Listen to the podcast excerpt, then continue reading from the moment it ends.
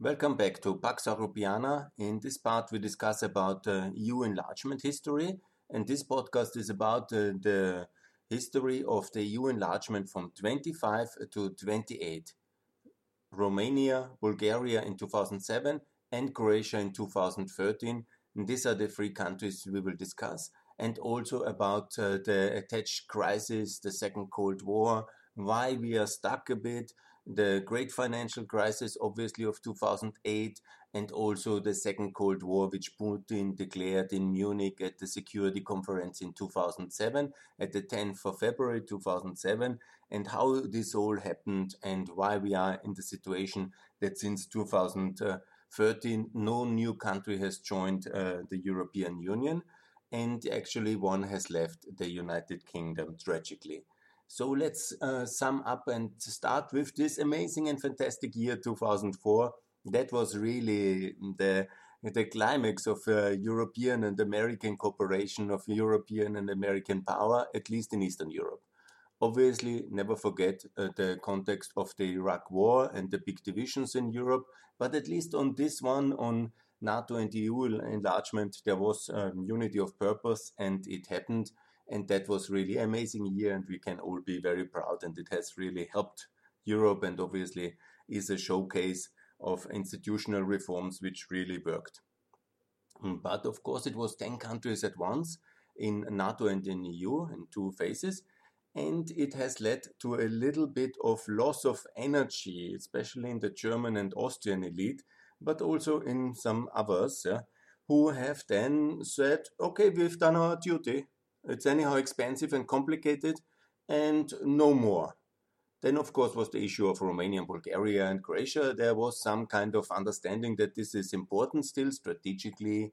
Croatia being a very popular country in Austria and Germany, Romania and uh, Bulgaria being strategically really very important and always have been and always will be at the Black Sea with Turkey and the Russian situation and so there was some um, uh, necessity in a way, and there was some consensus uh, later to be developed. But in generally, the whole enlargement was then in this kind of valley of reality that obviously that's very expensive, obviously that's very complicated, and it is also run into a certain kind of, um, I call it the identity, national identity development of the new countries, which didn't really fancy, at least significant parts of them, to be just neutral member states and they felt a little bit uh, too less respected in some aspects. That's also true. And, and there was also this kind of feeling of fatigue, it's called the enlargement fatigue. After 10 new countries and then three more, there was a little bit the feeling of overstretch and overburdening. And obviously, the uh, financial crisis uh, has been also a significant blow to the self confidence of the European elites and of the Western elites and of the perception of uh, the Western elites uh, of its capacities to do more. And also, obviously, that the massive resistance Putin was able then to deploy from 2007 onwards culminating in the Bucharest summit and this debacle of that uh, tragic event. That was obviously um, very problematic period then for the West, and it has led uh, to the fact that also uh, the, um, there was less energy behind the enlargement debate. Additionally, what happened after 2013, especially in the second term of Obama, there was a significant lack of interest of Obama in Eastern European problems. You know, he had other issues to care and he felt happy with himself and always this feeling to reset relations in contrast to uh, the Republican uh, Party. The idea was of the Democrats, we just talk nicely to Putin and he will be so fine with us. Obviously, it, they learned it the hard way especially Mrs. Clinton, that this is not the way to treat uh, Russia. And she wouldn't do the 2009 reset ever, ever again. I'm confident about it. But okay, it's always this kind of feeling, the megalomania. We just talk nicely to our enemies and then they will be nice people. It has not turned out to be the truth in any of the incidences in the past. Because if the core is hostile, if there is negative hostility there, there cannot be any appeasement because it is just leading to defeat and submission. So we became from 25 to uh, 28 in these years in this very difficult context. Yeah? And it's obviously also connected with, uh, how can I say, um, also that the reality of Eastern Europe after um, occupation, 40 years of Soviet occupation, before World War II destruction, before there was also just in few countries, in the Central European countries, um, similar development like in in uh, Western Europe, uh, in Hungary, for example, in Slovenia, in Poland, yes, mostly yes, there was in the interwar years and in the uh, before the First World War also similar economic conditions comparable uh, to Germany and to Austria and to Italy. But obviously in Romania and Bulgaria they never were developed. And it's obviously going to be more complicated also in uh, the remaining countries from ex-Yugoslavia and also Ukraine, where similar levels of development never have existed, and actually a lot of lack of uh, of investment and neglect, especially in the south of the Balkans, is of course significant. So also the problems uh, facing the confrontation with Russia and uh, the problems of underdevelopment we are already uh, absolutely bigger in the remaining countries which are candidates now or should be candidates like Ukraine, Georgia, and Moldova. So objectively, it's also more difficult uh, with the remaining uh, members. And this had led uh, to the um, kind of negative narrative that uh, Romania was already complicated and not a success and it was too early because that's always then the, um, uh, the narrative which develops out of this uh, um, situation. When you see it's expensive and it's complicated then the um, the narrative develops especially in the richer countries Germany now very rich and France which never wanted enlargement at uh, from the beginning. And then obviously the explanation is it was too early which is totally ridiculous and absolutely wrong because when something is complicated it doesn't get better when you postpone it yeah, postponement means less transfers, means less opportunities for the country, means more migration, means uh, more internal cooking in a non-working soup. Uh, and it doesn't really solve anything, as you see very well in the countries of the Western Balkans, because outside uh, you don't develop very well. Inside the European Union, you develop much better. And the proof is Bulgaria and Romania and Croatia are developing much better and the remaining things uh, they don't work so well because we have not developed the European institutions to really be a union of 27 states. Then you can, of course, say we have to wait until we develop them. But if we are not able to get our act together, it doesn't really, uh, it's not very fair to uh, postpone the other countries. So uh, when we don't uh, really uh, develop the necessary European supervision institutions because we don't want to transfer so much power from Germany, from Austria, from France to the EU level to have a European wide FBI, like we have a very minimal prosecutor office now. But we are not able to have common Frontex, uh, common border police like the US uh, Coast Guard. We are not able to do all this. And then we say, because we are currently uh, under renovation, we close it for the new countries. Anyhow, don't let me get started in this one because I will make a very specific uh, podcast series about these problems. But I remind on the context 2004, fantastic. And then was, of course, this EU of 25. We knew there is the promise to get Romania and Bulgaria in in 2007. And for this, this was basically the one major effort Europe United was still able to do. And already our relation with Russia was already much worse because the spillover effects uh, to Ukraine and to, to um, Bulgaria, no, to Georgia, the revolutions, they were setting all alarm bells up in in Russia because ultimately they were afraid that Ukraine and Georgia were really going to join the West as well, and that's what they wanted, and that's what the Americans wanted. But here came the popularity curve of the second Bush term, which was uh, decreasing in Europe, to say the least. And I have to apologize to my American audience in the name of all Austrians and all the people who went to protest in 2006 uh, to the street against George Bush because of the Iraq War, it was really very outrageous. The level of anti Americanism we have seen against a very good president of America who really did so much for freedom in Europe and who really cared for freedom of uh, Europe and for free Europe. And I really admire him for that. What happened? He then, and let's go into the April 2008 summit of Bucharest. This was a decisive event in world history and not a good one for many reasons. But let's first celebrate what happened and what really worked. Yeah? This was the NATO membership of Croatia and of Albania. Again, this was, of course, the Americans wanting it because they are the prime security providers in uh, the Balkans and still are to this day and will be for the long term.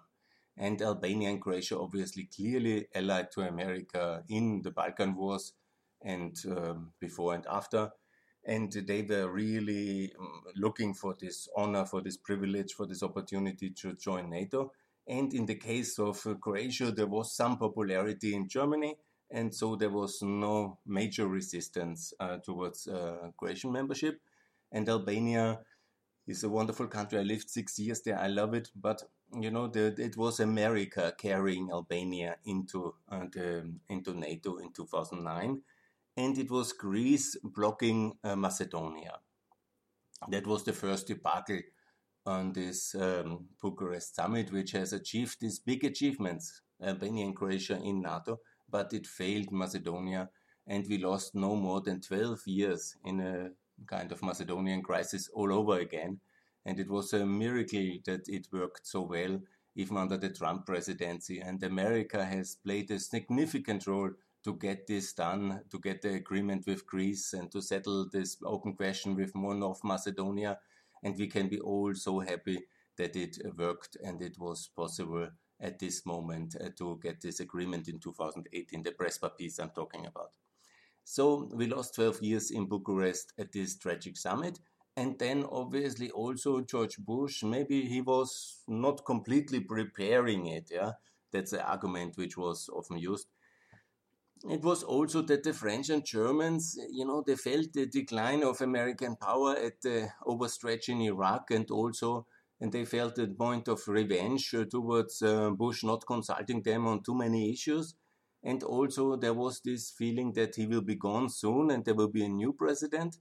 And there was this kind of uh, appeasement feeling to Putin. And Putin, in the meantime, he had a lot of opportunities to buy influence, make friends again in Europe with energy deals, and buy his influence in the American and European system. And have no doubt he did it from February 2007 onwards very actively. So he reaped the reward already in April 2008 because Marcus, uh, Sarkozy and Merkel they opposed the NATO membership of Ukraine and Georgia in April 2008, and we immediately had the full escalation in August 2008 with the Russian invasion of uh, Georgia and this terrible uh, summer war of uh, there were two uh, regions were then military occupied by the Russians in 2008. So Bucharest led directly to this Russian invasion just three months later. Appeasement leads to war. That's the logic of aggressor nations, and this is exactly what happened. And then, of course, you know what was the response of uh, President Obama and Hillary Clinton in 2009? A reset of relation. Obviously, it was also the case that Putin was no longer the president but the prime minister. And so there was, in a way, a kind of an effort on both sides uh, to reset, but already on the condition that um, the Ukrainian Orange Revolution was sacrificed. In 2010, it was Yanukovych back in power, and the Georgian occupation and the attached war crimes and everything was reality. So it was a reset on the costs of uh, free Ukraine and free Georgia and it's a very sad thing. You have big powers um, somehow find a new relation, a new friendship, a new understanding on the cost of all the smaller powers in between, who are un, um, unable to protest, but um, uh, sadly standing on the side and seeing that their destiny is decided by Moscow and Washington above their heads. And this is exactly what happened. in Bucharest, and then in the years 2010 when Ukraine had to endure another three and a half years of terrible uh, kleptocracy. The Russian system basically completely extended towards Ukraine again, and it was uh, really massive losses. We now know 40 billion stolen by Yanukovych and his cronies in these terrible years. So that's the consequence of the Bucharest summit. Ultimately, also, obviously, the Bucharest summit defeat debacle has led to the uh, Ukraine war in 2014 because the Ukrainians really didn't want to live under this kleptocracy. Man, who wants? Eh? And then they started to protest. They had the opportunity with a trade agreement with Europe, which even Yanukovych promised them in the beginning, but he was already totally default and bankrupt because of his uh, kleptocracy and his currency manipulation. And so he had to, to look for this massive loan. Then Putin had the leverage uh, to uh, get him not to sign this agreement. So the escalation came, and then uh, close to a real armed revolution in a sense, uh, with the violence uh, Yanukovych and the exploit uh, used against the um, Euromaidan and all these tragic events of February 2014. And then his flight he now lives uh, off his uh, spoils uh, safely somewhere in Moscow. And we are in this mess because of the Bucharest summit and the European appeasement. It's quite logically so many people die when you appease a dictator. And so that was the Bucharest summit, the Munich summit. I have talked about it. And then you see in the logic events, obviously, also a weaker West then, because then exactly after the Bucharest summit, after the Georgia war, came the great financial crisis. Obviously, that was the focus of all decision makers in the world uh, for the years 2008, 2009, 2010, and then 2011 added also the European domestic uh, uh, currency crisis and the debt crisis, especially of Greece but also Spain, also Italy, also Portugal. So the whole European framework uh, seemed shaken and was a bit shaken actually. It was uh, never always totally clear how this will be working out. And obviously, Russia buying influence, uh, promising energy deals, picking off one European leader by the next. Uh, Orban is the best example because what you do in this crisis is you buy friends and, you know, in the crisis, everybody focuses on its own survival, more or less. And then Russia comes with all these amazing energy deals, which uh, promise the population cheaper energy. And also, you get something as a prime minister. And then you sign up one by one. And so Orban did exactly that. And other prime ministers, I'm sure, as well. But Orban is the most famous and the clearest cut case uh, to prove it. And with impunity, you can call him a Russian ally in everything but the name. Obviously, he's in NATO and the EU, but the way he behaves, especially since 2013 14, is clearly as if he would be the prime minister of the Hungarian Oblast of the Russian Federation. And so, beyond that, obviously, we have to see that uh, the developments in uh, Romania, especially, have also not helped the reputation of EU enlargement I, I declare their obvious success. And when you see that Romania is now richer than Argentina and uh, is now really um, economically very strong, institutionally, obviously, it happened that the socialists regained power. Hmm, I'm confident with Russian support. And, uh, then it happened also that they were also totally corrupt, uh, and there was a lot of government changes, a lot of crisis. The people made a lot of protest, but they had this grip on power until recently. And it, of course, has also led uh, to a massive uh, problem for the EU enlargement of the new countries, because when the existing enlargement countries, the welcoming countries, the new countries, turn out to be so corrupt in dealing with, uh, or perceived so corrupt, and in the Romanian case also to be very corrupt, then you have to do additional measures like CVM, like this kind of control and verification me mechanism, and of course, the reputation of enlargement is hurt. It is hurt. Huh? And this we have to rebuild with facts and also with reforms and with full integration of Romania, Bulgaria, and Croatia in Schengen, in the Eurozone, and with more supervision if necessary, and also with uh, bigger progress and the institutions we need in Europe, like an agency against corruption, like a stronger prosecutor office, to really have the tools on the European level to intervene when things are wrong in new member states and in all member states, by the way. Again, we need to be a more united European Union with all the tools required, like in a, a state union, to make sure that, especially in the case of political uh, collusion with corrupt networks inside the civil administration or the mafia style business links and collusion state companies which are controlled by political networks happens in a lot of countries actually also in austria that you really have the tools on the european level to intervene hard decisively like the americans have it with the federal trade commission with uh, the um, fbi and with the, all other institutions they have already developed over the long history of american unification and which we need as well because we are just at the start of being a big state union, which we ultimately will be. So, what happened? There were also positive developments. I, obviously, they were the positive. You know, it's great that Romania, Croatia, Bulgaria are member. It's great we are 28, but obviously we had this big setback of the financial crisis, of the reality, especially of Romanian socialism. But also then we had uh, this uh, big uh, setback in 2016, obviously, with the pending referendum of Brexit, which paralyzed the European Union for quite a um, period.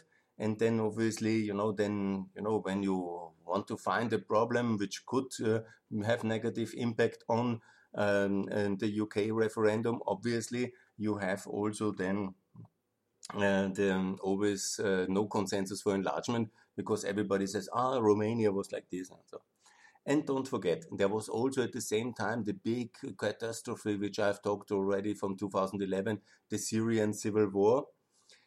The massive refugee crisis, um, also supported uh, by our um, losing Turkey as a full ally, unfortunately, with Russia intervening also to break Turkey away from the NATO and the EU and partly succeeding in some aspects and also Russia intervening heavily in Syria, driving all the refugees out of Syria and making sure they pass towards the European Union, and also destabilizing Europe with this massive influx of refugees, which obviously we should help in a crisis and I was very much for helping. But obviously, it was a big impact on the political system. So, enlargement was really not on the table then in 2015, 14, 15, 16.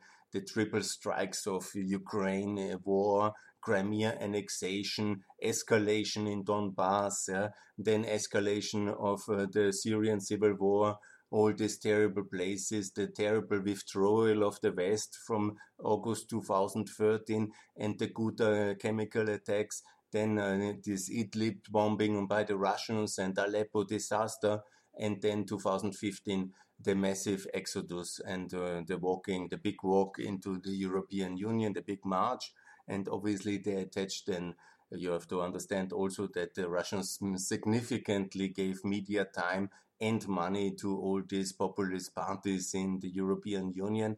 The rise of the AfD, certainly something Russia can be very proud about. They facilitated, they supported it, they funded it significantly. I'm confident about that. And also, they hope that this kind of supporting the traditional left wing parties and these new right wing parties is somehow squeezing European decision makers in less and less ability to react. And that was basically also the case in some period from 2014, especially shell shocked from Ukraine, and then all these additional crises leading ultimately to Brexit. To the first time, we tragically lost the country, and then also to the election of Trump, also heavily supported by this long term strategy of Russia to turn around the GOP the most uh, Cold War party, the party that, cold, that won the Cold War and has uh, supported NATO enlargement most of the previous 90s and 2000. And the Russians have managed, or at least uh, significantly made inroads to turn around the GOP.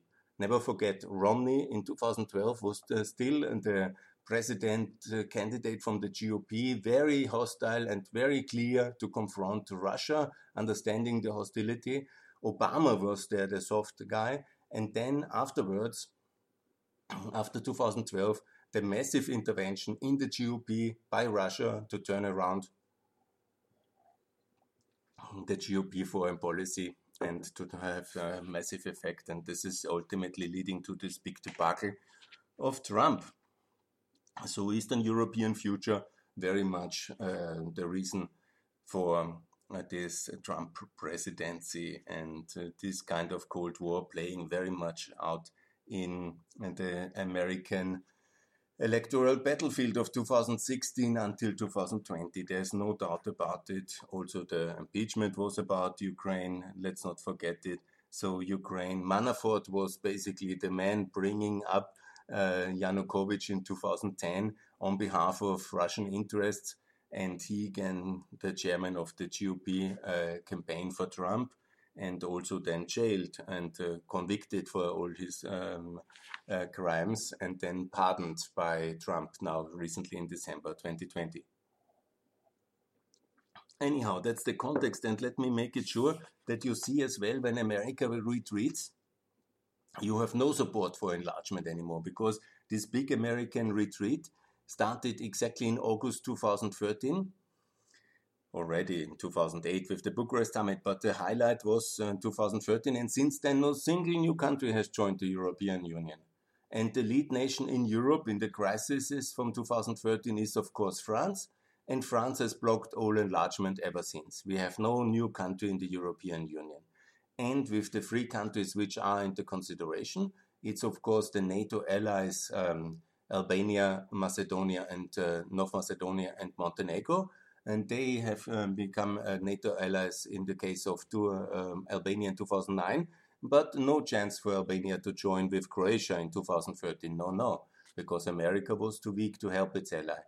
And obviously, then it was Montenegro in 2017, coming NATO uh, member, and Macedonia in 2020.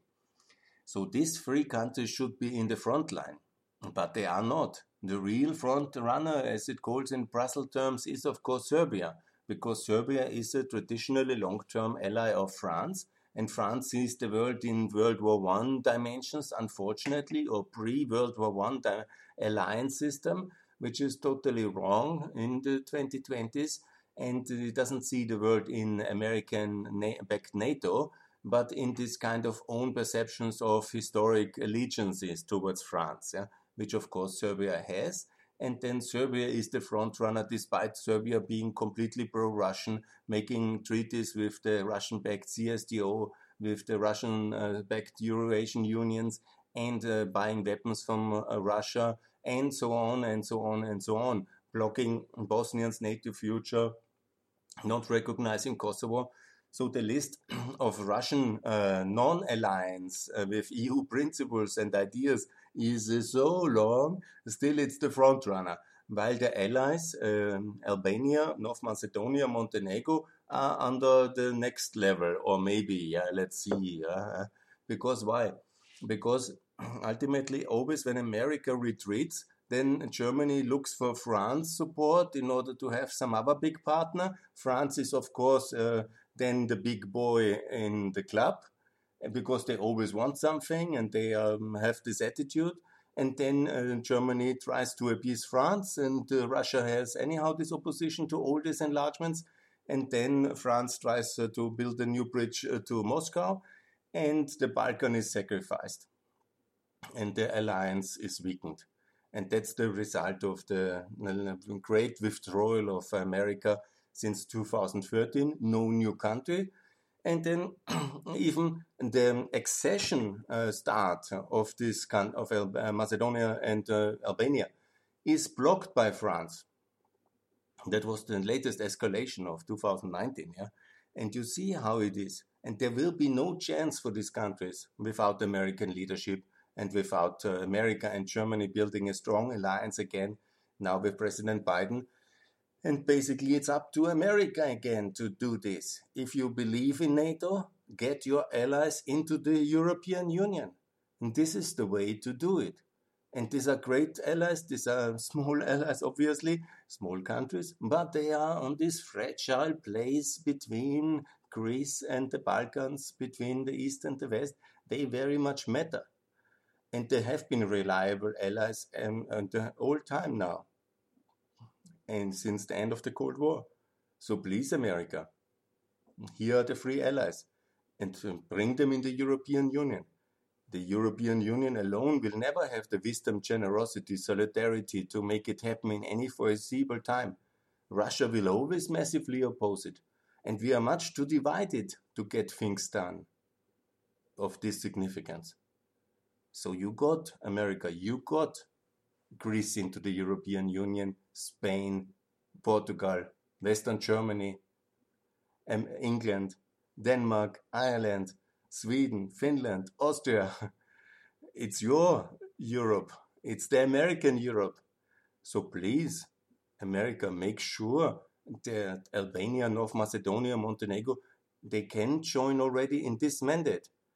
They are certainly much more prepared than any other country in the recent history which joined.